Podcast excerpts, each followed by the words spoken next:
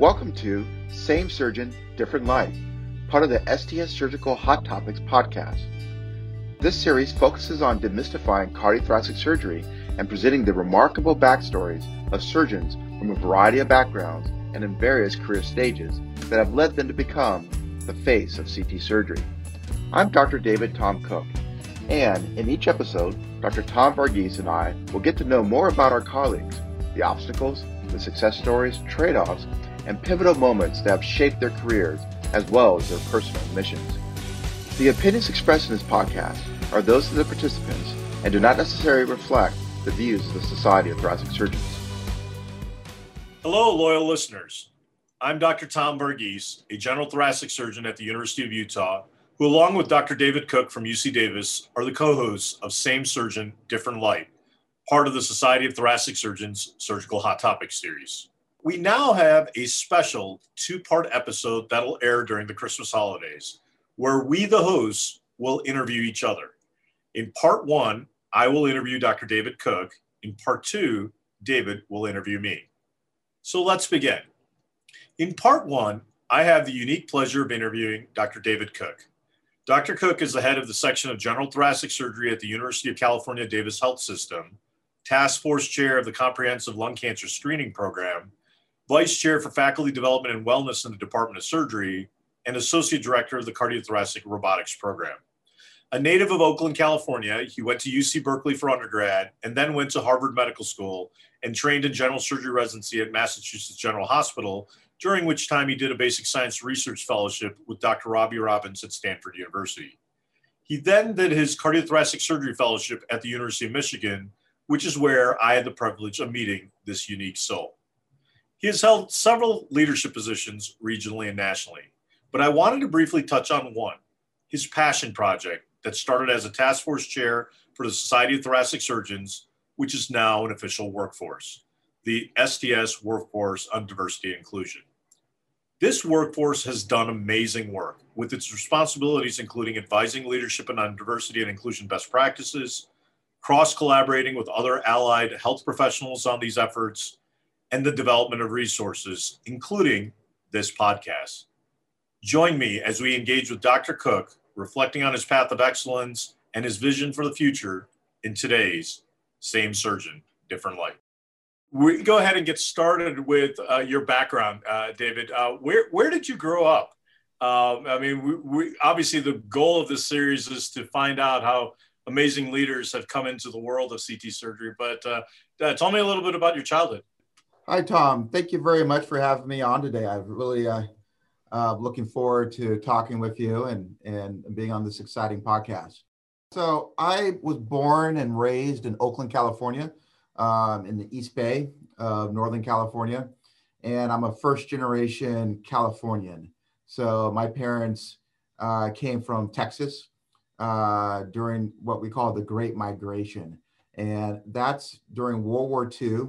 Um, late mid 30s to late late 30s in World War II, where many African Americans to look for better economic opportunities uh, and really to escape Jim Crow, uh, moved from Texas, Louisiana, and Oklahoma, and came to California to work in um, in some more job opportunities. And when when the war effort came around, really shipbuilding.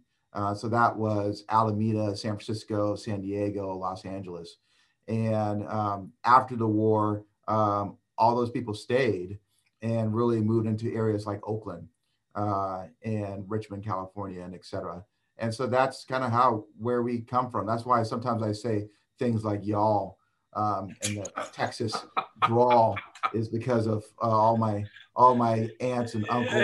Yeah, I don't buy that. You're, you're, not a Texas kid, David. I'm sorry. but uh, what did your parents do? Were they in the medical profession?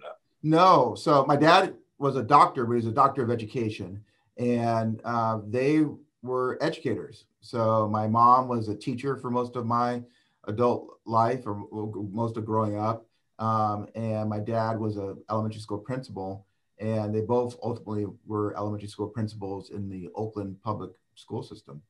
And, and did you have brothers and sisters? Yeah, so my brother is a lawyer. Uh, he unfortunately passed away a few years back, and then my sister is a teacher as well. Wow. So, uh, it, it, it, you know, I'm sorry to hear about your brother, but uh, it seems like you're an outlier then, David. Like, how in the world did you come into the world of medicine if well, if everybody was in the world of education?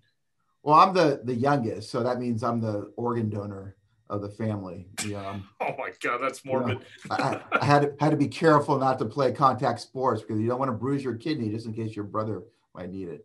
Um, so uh, really, um, I went into medicine. Uh, my mom uh, had a sort of a medical scare uh, when I was young, uh, about four or five years old. And so, really, kind of touch and go. And I really appreciated the all the care team, but you know, um, the physicians and doctors who cared for her and kind of brought her back to uh, normal, really kind of restored her health. And ever since then, I, I you know, at, at a young age, at four, I really wanted to be a, a, a doctor. Um, and then, you know, kind of, I can say this now. I didn't say this during my interview times, but um, was a TV show called A Six Million Dollar Man, and um, and that was basically the Bionic Man. And uh, I, I, really that was my, favorite TV show growing up. And I remember the montage, you know, the opening credits. You know, he he was a test pilot, and there was a, a sabotage, right?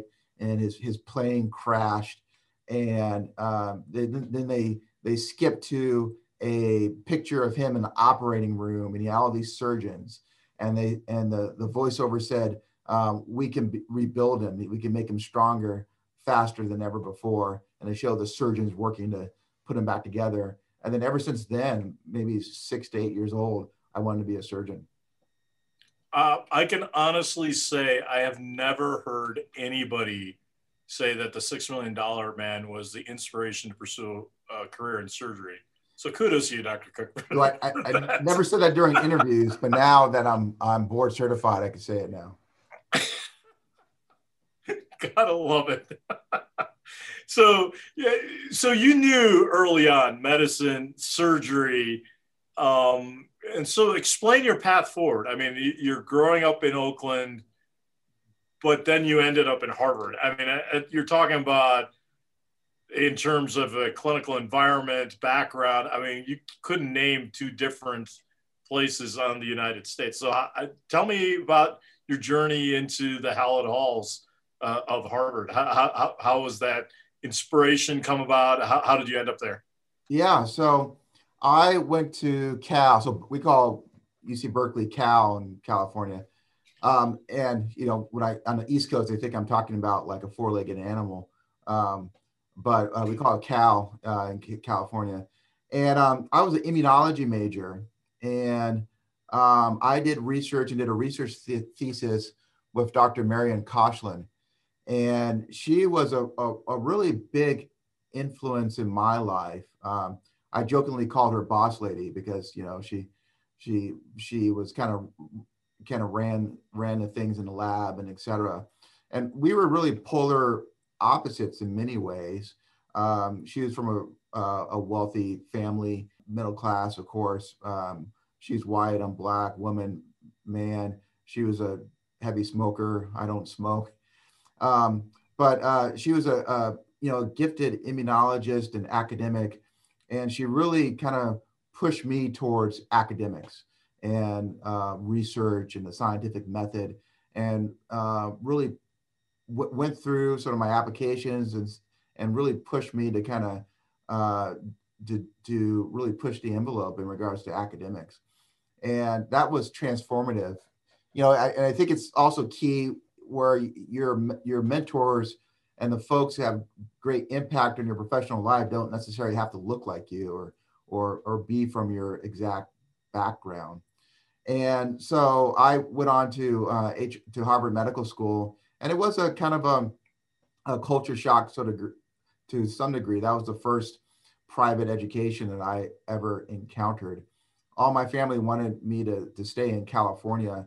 And then my great aunt said, you know, you got to get out of California and you got to explore new things. And so I went and did that and um, uh, really had a good educational time and and really explored immunology a little bit more. Yeah. So you go from immunology at Cal, uh, and then now you're at Harvard Medical School.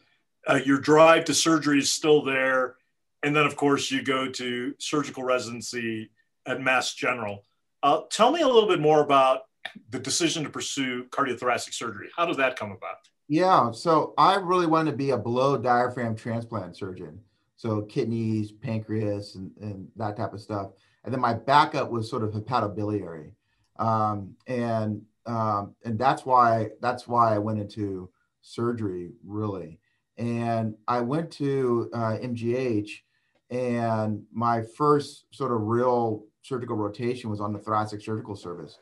And I was, um, you know, and this is pre 80 hour work week, right? So you're like, you, you put your head down and you just kind of work, work, work as an intern. And, and, you know, this is in the, the, the late 90s, you know, of thoracic surgery. So, you know, patients were relatively sick on the floor.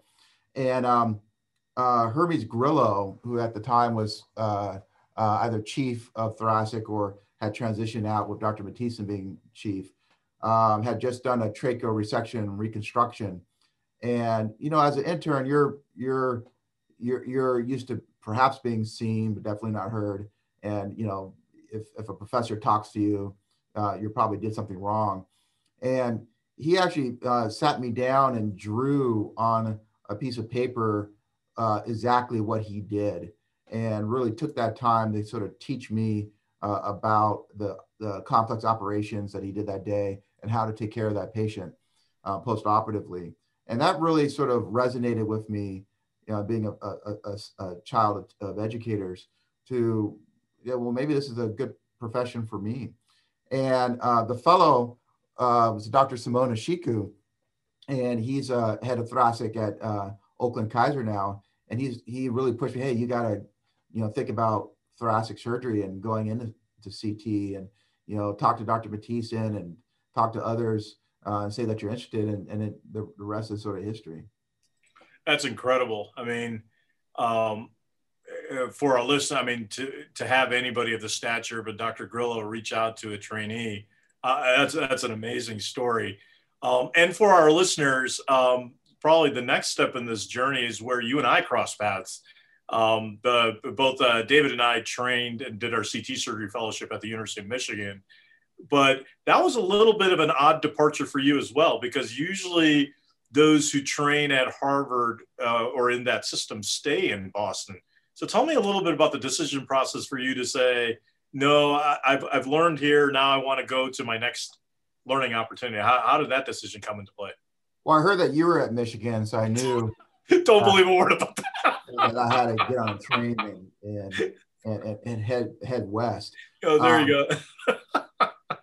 um, I, I was uh, I was impressed with uh, the diverse clinical opportunities at Michigan, uh, and then also the mentorship and educational experience that would be there with folks like um, uh, Mark Orringer and Rick Prager, uh, Ed Bove, and uh, then you had at the time sort of young, um, up and coming folks uh, like Andrew Chang and uh, Allan Pickens and Chris Lau. And I thought that this would be a great opportunity. And then, you know, when I interviewed with Dr. Orringer, I asked him, "Are you going to be retiring anytime soon?" And he, and he said he, he promised, "After you leave, I'll retire." So I, so I figured that was a a safe bet uh, to continue that. And so um, uh, moved on to uh, uh, Michigan. And I have to say that the way I sort of view clinical care, um, especially with the esophagus patients, um, but really for all patients, is through the lens of how Dr. Orringer viewed or views clinical care, you know, how he rounds and the attention to detail, and uh, just sort of looking at every facet of what's going on with the patient. That's how I've sort of carried that uh, into uh, my practice. That's incredible. And then, of course, you then went from Ann Arbor, Michigan, to uh, where you've been uh, throughout your academic career uh, at UC Davis in, in Sacramento. Now, um, you know, we're amongst friends and we have friends amongst our listeners that was not an easy job to take on. I mean, it was a rebuild job in many respects. Could you explain the thought processes you had in terms of embarking on a position like that rather than joining like a well established practice where your path may have been a lot easier than you ultimately ended up doing? Yeah, so I've been at UC Davis for 12 years. And um, it's funny, someone just, I was talking to someone, I'm the vice chair for faculty development and wellness here now. And um, uh, one of the faculty were like, well, you're a UC Davis insider. And um, I said, well, I feel, I kind of feel like a, a, sort of a outsider here. And, and then I caught myself because it reminded me what someone once said to me. And they said, if your leader uh, is still wearing the same beret that they wore uh, when they were a rebel, then you're in trouble. So, which, so you know, at some point you become leadership and you become management, and you're no longer that rebel that that you you first started off. I had good sort of mentorship here uh, at UC Davis when I first got here. Uh, my division chief uh, was uh, uh, Dr. Nilas Young, uh, who many cardiothoracic surgeons, especially on the West Coast, as well as who are involved in global health, know Dr. Young quite well. And then also the general surgery department leadership here was very supportive of me.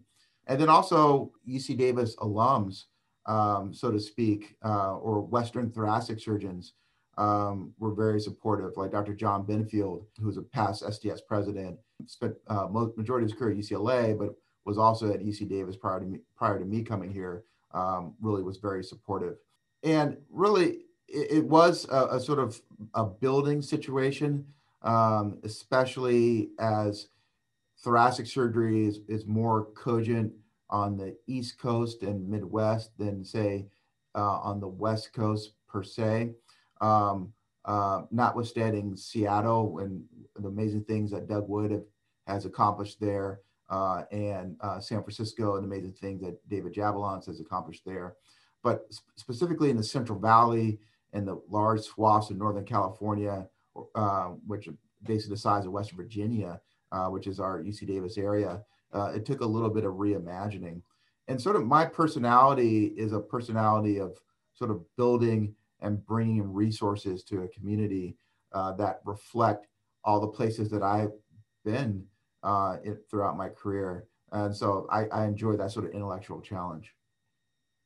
No, that, that that's incredible. And would you say, David, that, that that's probably um, uh, the accomplishments that you're most proud of? I mean, the, the, all the things that your thoracic surgery team has accomplished here in Sacramento. Yeah, our our motto is a, a quality of great quality, meaning that we can provide our our patients of the Central Valley the same quality of care that they provide at University of Utah or or Michigan or MGH where where I did my training. Um, and so that's a proud moment for me. Um, also developing our I6 program and graduating uh, two individuals who we retain on as faculty and one who's my partner in general thoracic surgery um, is a, a, a, proud accomplishment. And then the third, I think, was the, establishing our, our lung cancer screening program here. And that's because, you know, we're catching people with early stage disease who would have just been minding their own business until their tumor got symptomatic. And knowing that we potentially have cured them uh, or provide them with potentially curative surgery or other treatments, right, uh, based on a, a lung cancer screening program, that's another accomplishment. Uh, that's incredible. Um, I want I wanted to take a moment now uh, in the time that we have left to really deep dive into some issues uh, that I know that uh, many of them that you're very passionate about. But you know, first thing is you know you and I have known each other personally for close to 15 years, and I know how much effort, commitment, dedication, hard work it's taken to get to where you are right now. Um, you and I are minorities. Um, obviously, uh, uh you're African American. You're an underrepresented minority. Um, any advice on how you've navigated uh, the world in, in the sense that how do you respond to the naysayers? Um, you know, the blatantly racist, uh, uh, the, those who say that, uh, that that no matter what you've accomplished or whatever you've said or done, that it's never given the due, uh, you know, tribute or the due credit. How, how, how have you evolved a strategy to, to navigate in those waters? Yeah, I think it gets easier as you get older, right? As you get more established and you've developed a track record, um, people are, are, are less likely to give you shade about being in the room. I, I think it's important um, to uh, you know uh, look at a few things. One is there, there's a, a cliche that you you can't be what you can't see, right? And that ends up being a, a, a negative self-fulfilling prophecy, right? So if there's not too many people of color or people look like us in, in a, a specialty, um, then you don't see those people, then you feel, well, I'm not going to go in that specialty. And therefore it just can't, can't self-fulfills that prophecy. Um, I wanted to be a cardiothoracic surgeon and I wanted to make that happen. And so that means I sought out individuals who could help me make that happen. And that included uh, mentors, many of whom didn't look like me um, and were, were from different backgrounds, but had specific interest uh, in my success. You know, uh, folks like, you know, Mark Orringer or, or Richard Prager, uh, or Chris Lau or Andrew Chang and, and Simon Ashiku and, and, and others. And then uh, you do come ac- and yourself, like Tom, you've been very supportive of my career and, and I've been able to look at all the mistakes you've done and then avoid those mistakes. Um, the advantage of coming a year behind me. That's yeah, or, or you make all the people angry and then by the time I come up, all they're just like spent and worn out, and I just um, gotta love that and, and then you come across folks who, who look like you and, and also support you. Uh, and people like Bob Higgins and, and um, uh, Michael Smith and, and Allan Pickens. And so um, if you create your sort of tribe, so to speak, of people who have your best interest in mind, who serve as mentors, but also sponsors, right, who pick you to do committees and things like that, uh, then you could be successful. Um, and so um, I've been a minority all my life. So I can't then become self conscious about being the only person in the room. Uh, I have to still be successful, right? You, you have to be successful. And then what you do, you, you pay it forward and you help uh, other individuals, including people who look like you, uh, to be successful and, and uh, help, help them navigate the system and make it easier than it was for you. That's amazing. And, and part of this journey that you've uh, accomplished is the fact that, as we kind of alluded to in the beginning, you've had the opportunity of growing up and living in many communities.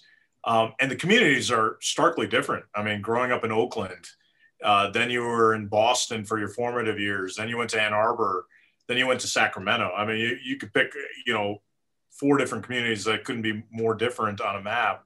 Uh, any tips to our young faculty members as they go to new communities or navigate you know how do you uh, you know achieve what you've achieved in these diverse environments any, any tips that you can offer to our listeners yeah uh, two things is is you have to understand what's important in your life and then how do you make those important things successful so one thing that's important to me is family right and so i have a, a, a wife and daughter who are are, are, are sort of my top priorities.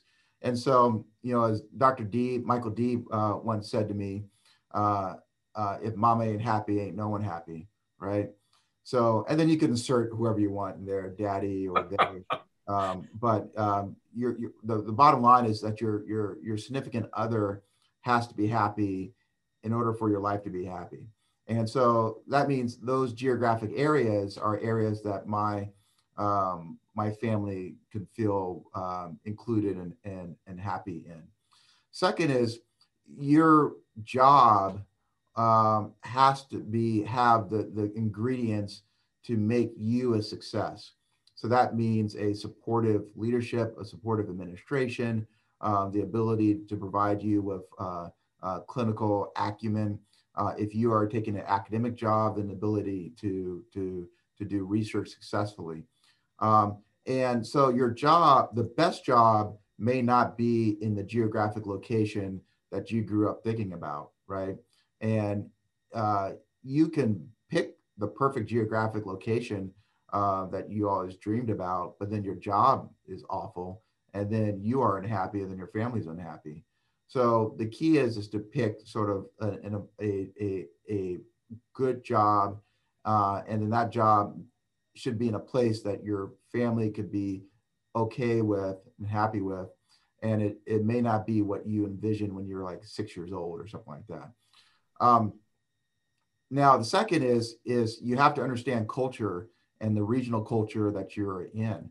And so you can't just go in there guns a blazing and say, this is how we did it uh, where I trained. You have to understand the culture that's on the ground and how do you fit within that culture. If the culture needs to be changed, what nuances are required to, to, to effectively change that culture and develop allies and comrades as opposed to adversaries even people who view you as an adversary after understanding their perspective and where they're coming from and then relating and finding commonalities to, to relate to, uh, there's a good chance they'll, they'll no longer be your adversary. Uh, uh, that's that's amazing.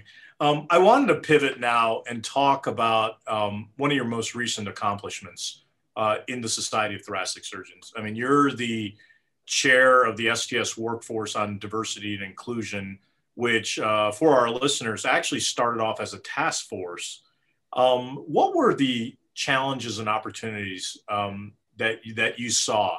Uh, because on one hand, you know, as the minority in the room, when somebody reaches out to a minority and says, "Hey, we have a diversity and uh, you know inclusion effort that we need you to lead," you know, obviously you're like, well, this is one other additional thing on top of all the other diversity and inclusion efforts I'm already doing.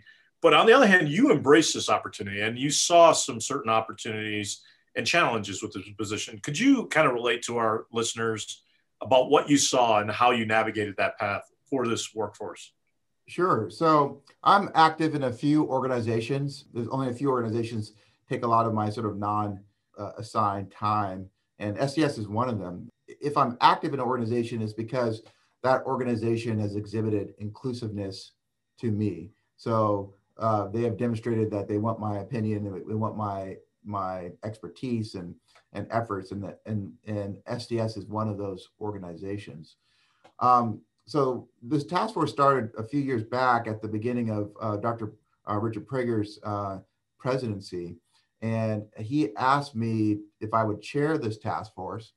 Um, and he, he gave me some names of individuals to be on the task force, but gave me carte blanche to uh, bring in other individuals. And if I could would do this and, and create a climate survey to, to query our membership, um, any other activities that we felt that would be necessary.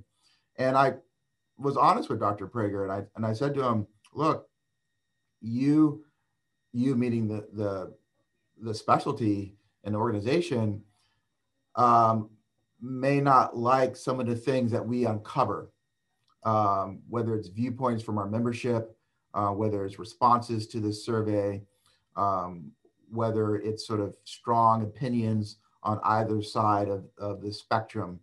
Um, and I just want assurances that when we uncover these things, that we push forward uh, with our efforts and, and not be discouraged, but also that um, the the face of this task force and the leadership of this task force would not be held to suffer from these troops, right?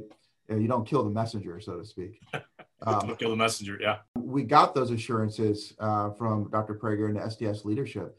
Um, the other thing is, I am a believer that to achieve diversity and inclusion, it needs to be a, a top-down effort and not necessarily a grassroots effort, meaning that leadership has to view it as important. Wherever organization you're at, that the, the leadership of that organization must view it as important in order to get uh, everyone down the ladder to buy in, right? That that's a, that's an interesting take, David, because that's not the popular mantra out there, right? The popular mantra out there is, oh, this is a grassroots and we'll rise up and everything will change in the culture. But you're actually pointing out that without without that buy-in from the highest levels, a lot of those efforts are doomed to failure. Is that a correct way of stating that? Yeah, because it, it's so you do need grassroots uh, at at for for any quality initiative, um, but uh, it's human nature to say if my boss doesn't view this as important, or if my boss doesn't think that this is what I need to do uh, in order to uh, to be successful in this organization, meaning I need to mentor underrepresented individuals in, in, in our organization. Uh, I need to promote uh, individuals. I need to provide them with uh, opportunities for success. And that I, I view cognitive diversity as something that's important. Um, then, then what's in it for me to buy in to, to make it happen, right? And so because of that, we've we have uh, STS board of directors and past presidents uh, on our now workforce and at that time task force, and that showed to everyone that this is an important effort um, by the organization and by our specialty really, um, and it led to the success of the task force. I think. Yeah. Uh, I want to talk about the climate survey. Um, you know, um, there's a couple of, for for our uh, uh, listeners there are a couple of publications that came out in the Annals of Thoracic Surgery, really detailing both the methodology as well as your findings. Um, and uh, the, the, most recent paper obviously was published in the Annals of Thoracic Surgery in 2019. Um, there, there's obviously the natural questions that you ask, but to me, the surprising thing was the comments, uh, which, um, you know, so I'll read a couple of these comments uh, and again, I was shocked because again, you think physicians would know more, or may, maybe it's just my ignorance on this. But so here, here's here's a couple for the listeners. Here's a couple comments. Um, uh, you know, uh, here's one comment from from a respondent. Um, white males are currently being discriminated against in admission to college, med school, and residency programs! Exclamation point. CT surgery should be a meritocracy. Uh, as if all of a sudden, because we're paying attention to other people in the world around us, that somehow the meritocracy in CT surgery got affected. And and you guys and the authors, uh, you the the writing group that you led, David, you you called this myth out. But but here's another comment. Um, I do not believe barriers exist. The myth of the necessity of diversity and inclusiveness is political correctness on steroids. Were you surprised by by some of these comments that, that you received on the climate survey? I was not. And uh, so the comments that you're reading are the comments that are okay to print, right? yeah, exactly. So, so, that, that ended up in the publication. Um, so uh, a couple of things. Um, I, I, I think there's are there are prevalent myths about diversity, right? One is the myth of meritocracy, and diversity somehow dilutes meritocracy. And as you know, looking at yourself and and uh, your colleagues, you know, who is more successful than you, right? Who are more successful than my uh, colleagues, whether it's Leah Backhus at Stanford, where, whether it's Nate Evans at, at Jefferson, right? Um, uh, Rob Merritt at Ohio State. Um, these are successful individuals. Um, and if they are in the room, they're not there because of their because they are tokens. They are there because they have exhibited success, right? Yeah. Um, so because you see someone, why not? So you look at a, a panel at an annual meeting, right? And uh, if the panel is all women, we make a big deal out of it. Oh, wow, it's all women. Well, 50% of the population are women, right? Which means about 50% of the country's geniuses are women, right? So right. why, why, why, well, the, the, the you look at the Nobel laureates this cycle, right? Many of whom are women, right? So why should we make a big deal that a panel should be all women, right? So that's one myth is the, the, the, the myth of meritocracy that somehow diversity challenges that. The second is that the, the myth of political correctness, right? Again, 50% of, of uh, med school classes are women, yet only 20% of our cardiothoracic training programs are women. And I believe, you know, uh, this could be uh, inaccurate, but I believe it's about seven, seven to 10% of board certified uh, cardiothoracic surgeons are women. That's correct. Yep. Now, those numbers are actually improved, believe it or not. And however, if we don't improve upon this, then we will have a brain starvation of our specialty, right? Especially if 50% of the medical class are women. So, what we need is cognitive diversity. We need perspectives. Um, and it has been shown in, um, in, in the private industry, business industry, that cognitive is, that perspectives from different backgrounds, including underrepresented minorities uh, and women, companies have better return on investment and, and better profit margins to the point where Goldman and Sachs will only back IPOs of companies that have um, women or minorities on their board, right? Um, they they understand that, and it's t- and we healthcare can benefit from that especially with all our disparities that we have in healthcare um, and, and other factors that need improvement. That's one thing. And then the second is those opinions are reflective of strategies of divisiveness that are used to pit individuals against one another, right?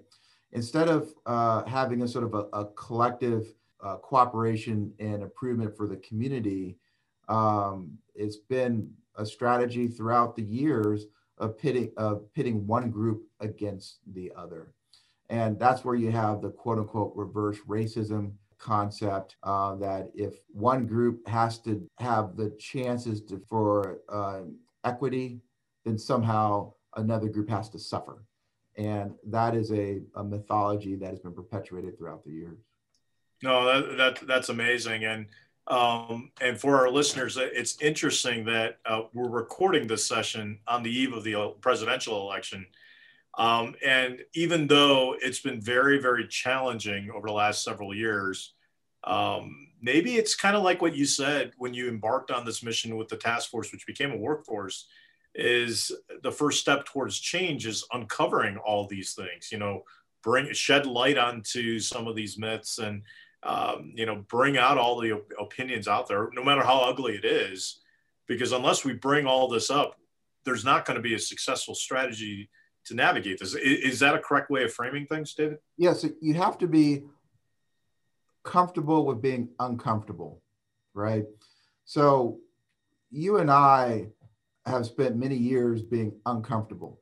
Right? exactly. So you walk into the room and you're the only one that looks like you um, you know, a few, uh, few months ago, I repaired someone with esophageal perforation.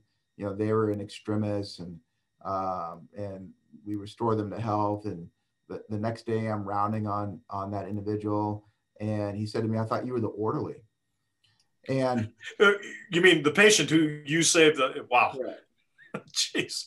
And, but, you know, I didn't like freak out and, you know, go into a corner and play over the rainbow on a ukulele or anything.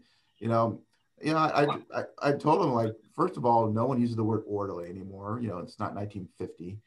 And, and two, like, how did you think I was the, the orderly when I'm like giving orders to everybody?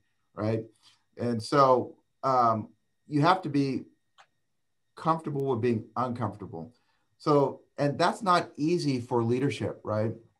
So most of our leadership uh, are majority individuals, and, and most of them are males. And they've been in situations where most people in the room look like them, right? Their teachers and instructors look like them. And so the environment is comfortable, right? And really, no one likes having tough conversations. Um, and I think most of us, we all have our uh, implicit biases, right? very few of us are actually racist. All of us have implicit bias, right? But very few of us are racist. So you could be in leadership, and you know most of us have either in medicine have are naturally empathetic or have learned empathy. And when you have someone across from you who is telling you, "Wow, uh, the person whose life you saved thought you were the orderly," that could be uncomfortable for them, right? If uh, uh, you have a female resident and no one calls her by Dr. Smith, but they just call her Jane, dealing with that can be uncomfortable, right? Um, if uh, someone is uncomfortable, if someone says, I don't want to be seen by that um, individual because they're wearing a hijab, um, addressing that situation can be uncomfortable, right? Um, so, or you're at a match meeting, a rank list meeting, and one of your faculty says, well, you know, uh, this candidate says that they um, that they volunteer in uh, Black Lives Matter and um, uh, white coats for Black Lives. I'm not sure we want that sort of element here. Addressing that can be and saying that in front of you. That's great. yeah, uh, and these are hypotheticals, but addressing that can be uncomfortable if you have never had to address that before. Yeah. Right. And uh, we're we're all most of us are empathetic creatures, um, and like I said, most of us aren't racist, even though we all have implicit bias. And so it's easy if you're a leader who's never been in those situations growing up to stick your head in the sand and say, well, let's make it a grassroots thing and have you know you know uh, Tom figure it out.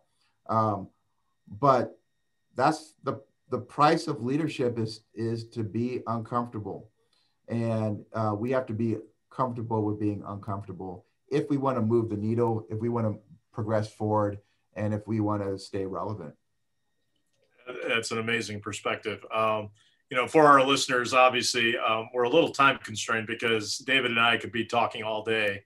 Uh, but in the time that we have left, David, I mean, you, have accomplished so much in your incredible career, and and obviously, uh, you know, the, the horizon is wide ahead of us as well.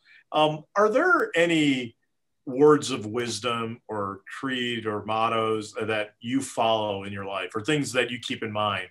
As you embrace new opportunities, as you lead movements, as you lead efforts, as you're in your leadership positions? Any any words of wisdom that you can impart to our listeners? Yeah, I think what has kind of pushed me forward is the the lack of cynicism, right? So uh, I get I get I often pretend to be cynical. I like to crack jokes. I I, I believe I'm I'm a I'm a firm believer in the religion of snarkiness, right? And uh, as you follow me on Twitter, I oftentimes snark and troll uh, folks. Um, but the reality is is that if if you're gonna if you if you went into healthcare, no matter who you are, if you made that decision to go into healthcare, by definition, you are not a a fundamentally cynical person. Now, training is difficult, and we go through the gauntlet, and uh, sometimes after we uh, get through that gauntlet, we many of us are cynical. But our fundamental nature is that uh, that brought us into the gauntlet to begin with is a lack of cynicism. And so when addressed with a problem or an issue, I don't like to co- complain about it. I may complain about it in sort of a a um, a snarky band of brothers sort of way. Um, but fundamentally, you have to look at what can I do to fix it? What are the solutions? Uh, what are the innovations? I'll look over to the next person and say, what, what, what do you think we should do? Right.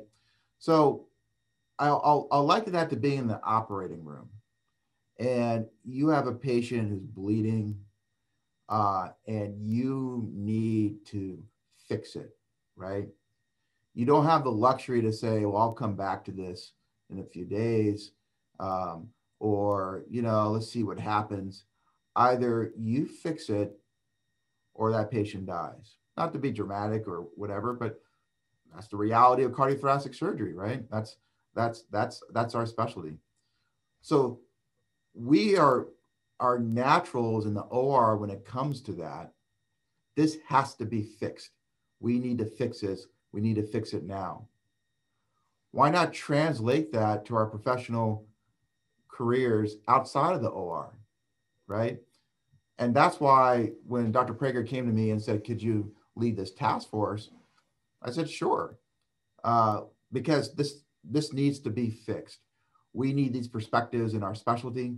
Our specialty will benefit from uh, these perspectives, and our leadership uh, within the STS wants uh, these new voices uh, in our specialty. So let's see what we can do. What innovations what can we do? Let's bring in different perspectives within the task force. So representatives from the Women in Thoracic Surgery, um, representatives from the American College of Cardiology, uh, representatives from the Thoracic Surgery Directors Association, uh, all these uh, TSRA, so all these Thoracic Surgery Residents Association, so all these different perspectives, and let's see what we can do and make things happen. I think we've been pretty successful. I think we've gotten good feedback, and especially from our young people uh, who have not yet committed to cardiothoracic surgery, but are, are looking for this the surgical home for them, and and I think we're making inroads in that. That, that that's uh, that's amazing. Um, uh, and, and, for our listeners, I, I, also know David well enough that uh, uh, you're a big Bruce Springsteen fan. Is that correct, David? Yes. Um, yes. And, and uh, you shared with me um, uh, these these lyrics from what, what, you called your theme song, which I'll, I'll share with all the listeners right now, unless you know the words by heart, Go David. Go ahead. so what David shared with me ahead of time is his theme song is from from Bruce. It's uh, from the song "The Land of Hope and Dreams," and the lyrics, which really resonated with viewers. Uh, I said, "This train dreams will not be thwarted. This train faith will be rewarded." Uh, and, I hope that for our listeners, that um, you got a sense of that through through this amazing interview. As I said, that we could be going on for hours, uh, just picking the brains of an amazing individual. But on behalf of all of our uh, listeners, uh, Dr. David Cooke, thank you for the opportunity to connect today on Same Surgeon, Different Life. Well, thank you, Tom. This uh, really good to, to, to, speak with you as always. Um, I'm glad you're not telling me on what tell me what patients to round on. Uh, and uh, giving me all the it's still like PTSD. giving me all the call holidays, right? and then uh, making me cover the fort while you go to all the exciting meetings. Oh, there you go. we're, we're, we're no longer with that anymore. So that's good. I appreciate it, David. Thanks so much. All right. All right. Thanks. This has been Same Surgeon, Different Life, a podcast brought to you by the Society of Thoracic Surgeons. Thank you for listening. If you like this podcast, please rate it five stars and let your friends, trainees, and colleagues know about it. On social media, you can use the hashtag the face of CT surgery. More information about the Society of Thoracic Surgeons is available online at sts.org.